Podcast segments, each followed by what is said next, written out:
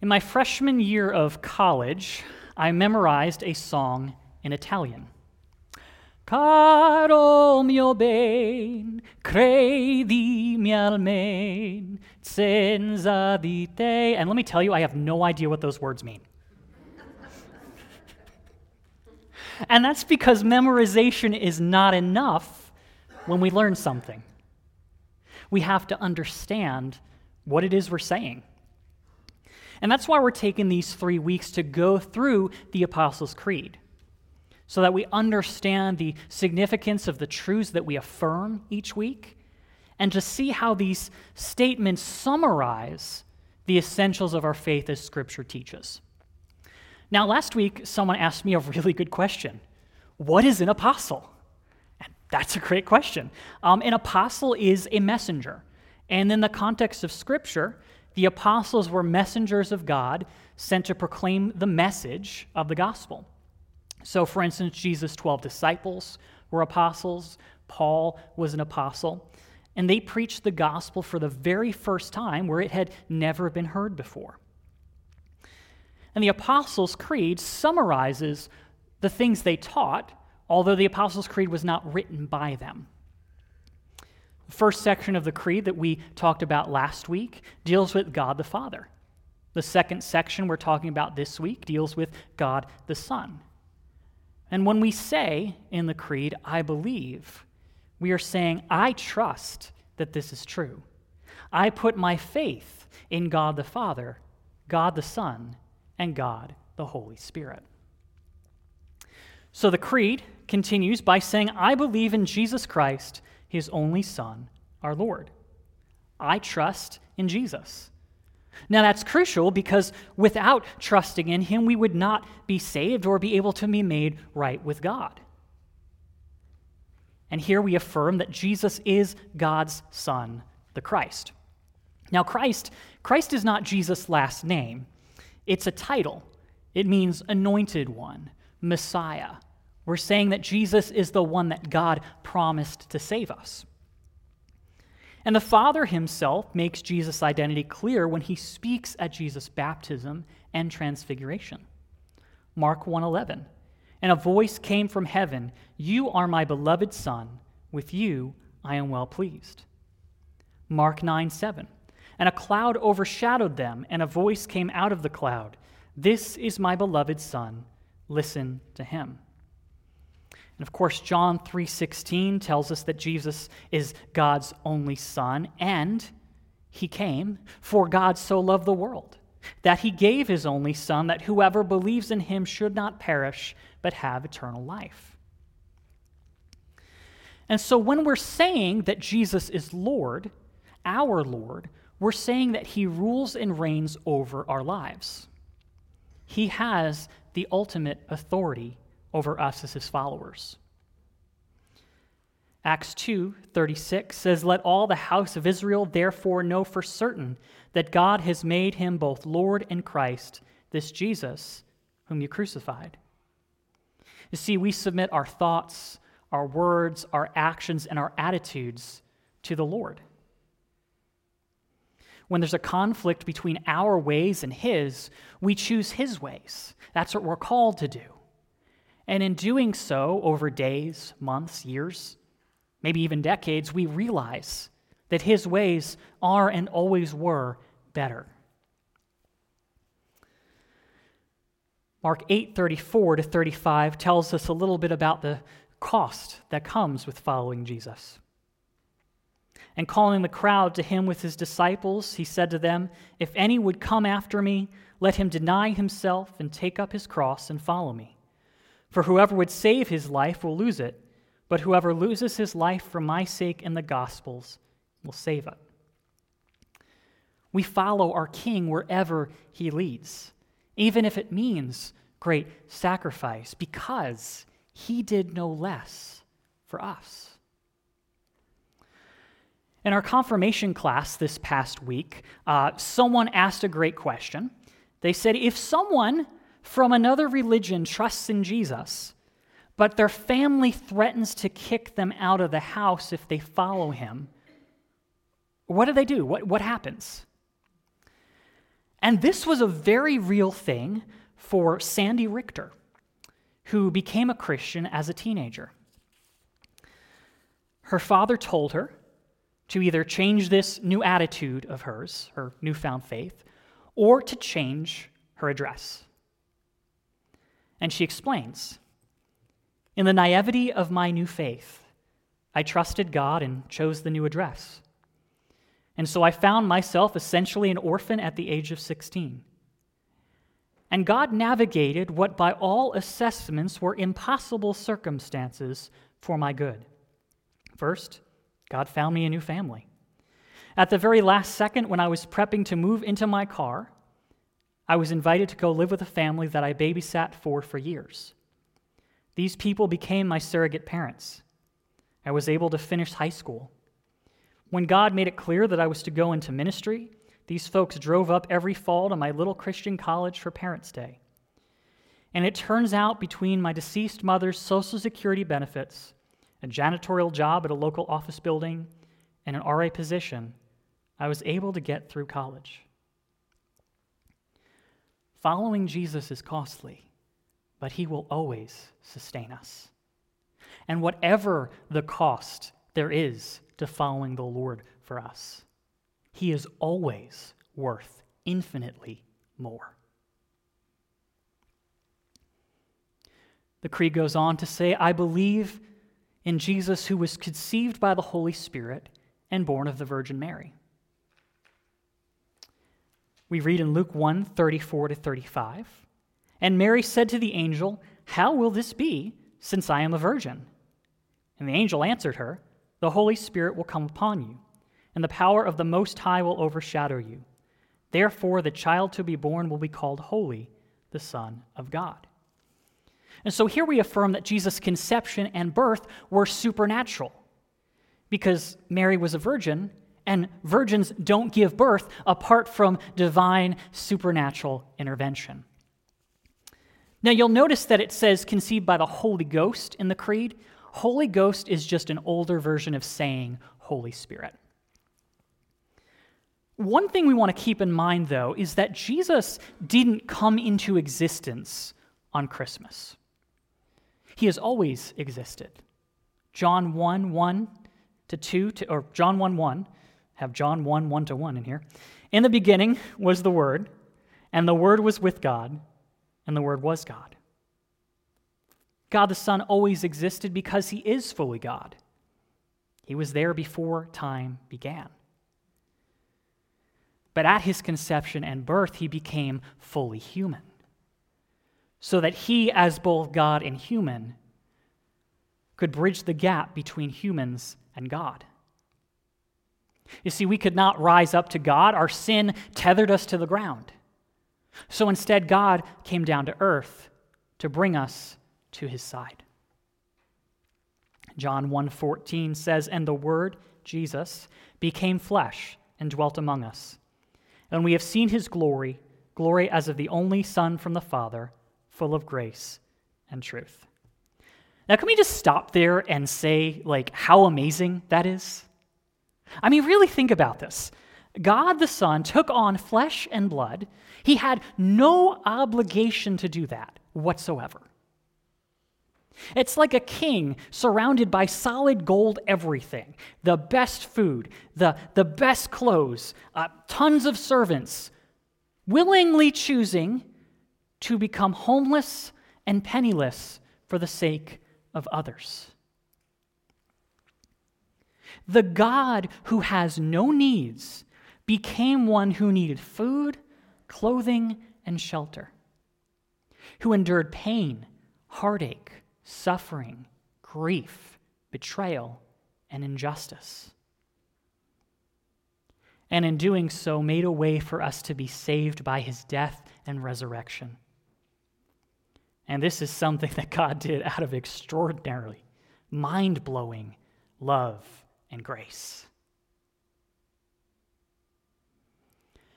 The creed continues to say, I believe in Jesus who suffered under Pontius Pilate, was crucified, dead, and buried. He, though completely innocent, was on trial for his life, beaten, and sentenced to death by and during the reign of Pontius Pilate, governor of Judea, in a trial that reeks of injustice. In 1 Corinthians 15 1 to 8, Paul tells us um, about some of these things. He says, Now I would remind you, brothers, of the gospel I preached to you, which you received, in which you stand, and by which you are being saved if you hold fast to the word I preached to you, unless you believed in vain. For I delivered to you as of first importance what I also received that Christ died for our sins in accordance with the Scriptures, that he was buried that he was raised on the third day in accordance with the Scriptures, and that he appeared to Cephas, then to the twelve. Then he appeared to more than 500 brothers at one time, most of whom are still alive, though some have fallen asleep. Then he appeared to James, then to all the apostles. Last of all, as to one untimely born, he appeared also to me. Now, Paul lists the, the death, burial, and resurrection of Jesus as of first importance that they are the essence of the gospel message. And so, why was Jesus crucified, dead, and buried? Well, verse 3 says it was for our sins, meaning that he took the punishment our sins deserve, that he died in agony by crucifixion, the most shameful and painful punishment known to humanity. Suffering not for his, his, suffering not for his crimes, for, for ours, for the punishment that our sins deserve. The price of sin is death. So grievous against the holy, almighty God that it costs a life, and yet instead of our lives, Jesus offered his own for all who would trust in him. I want you to imagine that you are on trial for murder. And I hope you never are, but just imagine it for a moment. There's zero question that you did it. You're guilty, and you're going to get the death penalty. But right before the judge slams down his gavel, someone who committed no crime, no murder, says, Your Honor, I volunteer to take his place. I volunteer to go to jail, to sit on death row for years, and to be given lethal injection in the place of this murderer and you, the murderer, walk away free and alive, an innocent man willingly condemned in your place. Now, that would be insane, right? You'd have to be out of your mind. Someone would have to be out of their mind to do that. And yet, isn't that very much like what Jesus did for us? That our sin against God was great, and yet he took that punishment for sin on himself, and in doing so declared us innocent, and righteous. That's the love and mercy of our God. Romans 5, 6 to 8 says, For while we were still weak, at the right time Christ died for the ungodly. For one will scarcely die for a righteous person, though perhaps for a good person one would dare even to die. But God shows his love for us in that while we were still sinners, Christ died for us. The creed continues He descended into hell. Now, this is a bit of a confusing part of the creed because Scripture does not communicate to us that Jesus, uh, descent, that Jesus was in hell between the time of his death and resurrection. But what happened is that he did endure what hell was the pouring out of God's wrath upon himself, upon his uh, God's judgment for our sin. And so he experienced what we will never have to experience the abandonment of God the Father. And he did that out of love for you and me. The third day, he rose again from the dead. And this was a supernatural event that declared powerfully that he is who he says he is. It affirms that we indeed are forgiven by God, we are restored to Him. Because without the resurrection, there's no hope. But with it, we know that sin and death have been conquered. that we are reconciled to God, we are declared innocent, and that we too one day will be raised to life as Jesus was. He ascended into heaven and sitteth on the right hand of God the Father Almighty. Luke 24, 50 to 52. And he led them out as far as Bethany, and lifting up his hands, he blessed them. While he blessed them, he parted from them and was carried up to heaven. About 50 days after his resurrection, Jesus ascended into heaven. He is there now, a physical human being and God. He's fully God and fully man in heaven, never to die again. And Hebrews 1 3 to 4 tells us that Jesus, after making purification for sins, sat down at the right hand of the majesty on high, having become as much superior to angels as the name he has inherited is more excellent than theirs. He cleansed us from our sin. He made us pure before God. And then he sat down at the Father's hand. He's reigning there with the Father. And I just want to make a clarifying remark. We always say he sits on the right hand of God the Father Almighty. What we mean by that is not that he is sitting on, like literally on God's hand. It's mean he's like on the right hand, like to the right of him. I want to clarify that because many times I've kind of wanted to laugh at that before I realized, oh, it, it means like at. So for anybody else that felt that way, we've, we've remedied that. Okay, so from thence he shall come to judge the quick and the dead. This is the last part of uh, the section on Jesus. The brokenness of disease, murder, betrayal, grief, death, pain, they do not have the last word. From heaven, Jesus will come again. And at his second coming, he will judge both the living and the dead. That's what quick means, by the way. It's just an old way of saying living.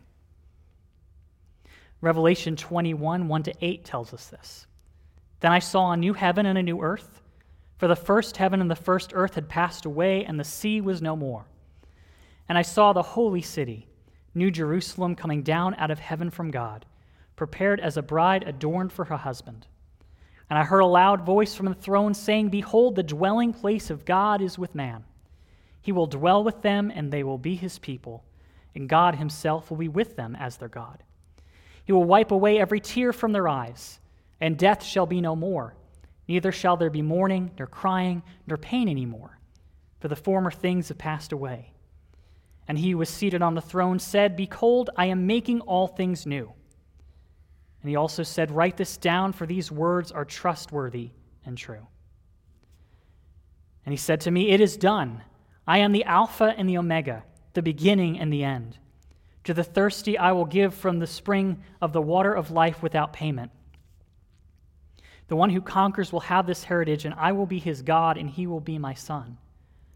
But as for the cowardly, the faithless, the detestable, as for murderers, sexually immoral, sorcerers, idolaters, and all liars.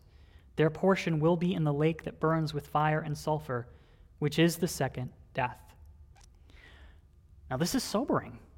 There is a day of judgment for all of us, living or dead, and there are only two options. Those who have trusted in Christ who have had their sins erased by him, we will dwell with God in a new heaven and a new earth with him where all is set right. But those who have not trusted in Christ, their sins still remain on them. And so they will have to pay for them sins, their sins themselves, though they could have had their sins forgiven by Christ. You see, there's, there's no middle ground with God. When we reject Jesus, as if, it's as if we're saying, No, thank you, Jesus. I'd rather take the death penalty myself. It's like not grabbing onto the hand that could save us from falling off a cliff because we don't like the person who's holding out their hand. Now, remember, we all deserve God's negative judgment. None of us are better. The only thing that changes us is trusting in Jesus. As Lord knows, none of us earned our way to salvation and forgiveness. What we know, though, is that we trust in Christ. We need not fear God's negative judgment, that Him, out of His love, has made a way, the only way for us to be rescued. And He did it by great cost of His own life. And if you don't know Christ, I encourage you to come to Him and find His forgiveness and grace. Because His love will transform you and it will make you new.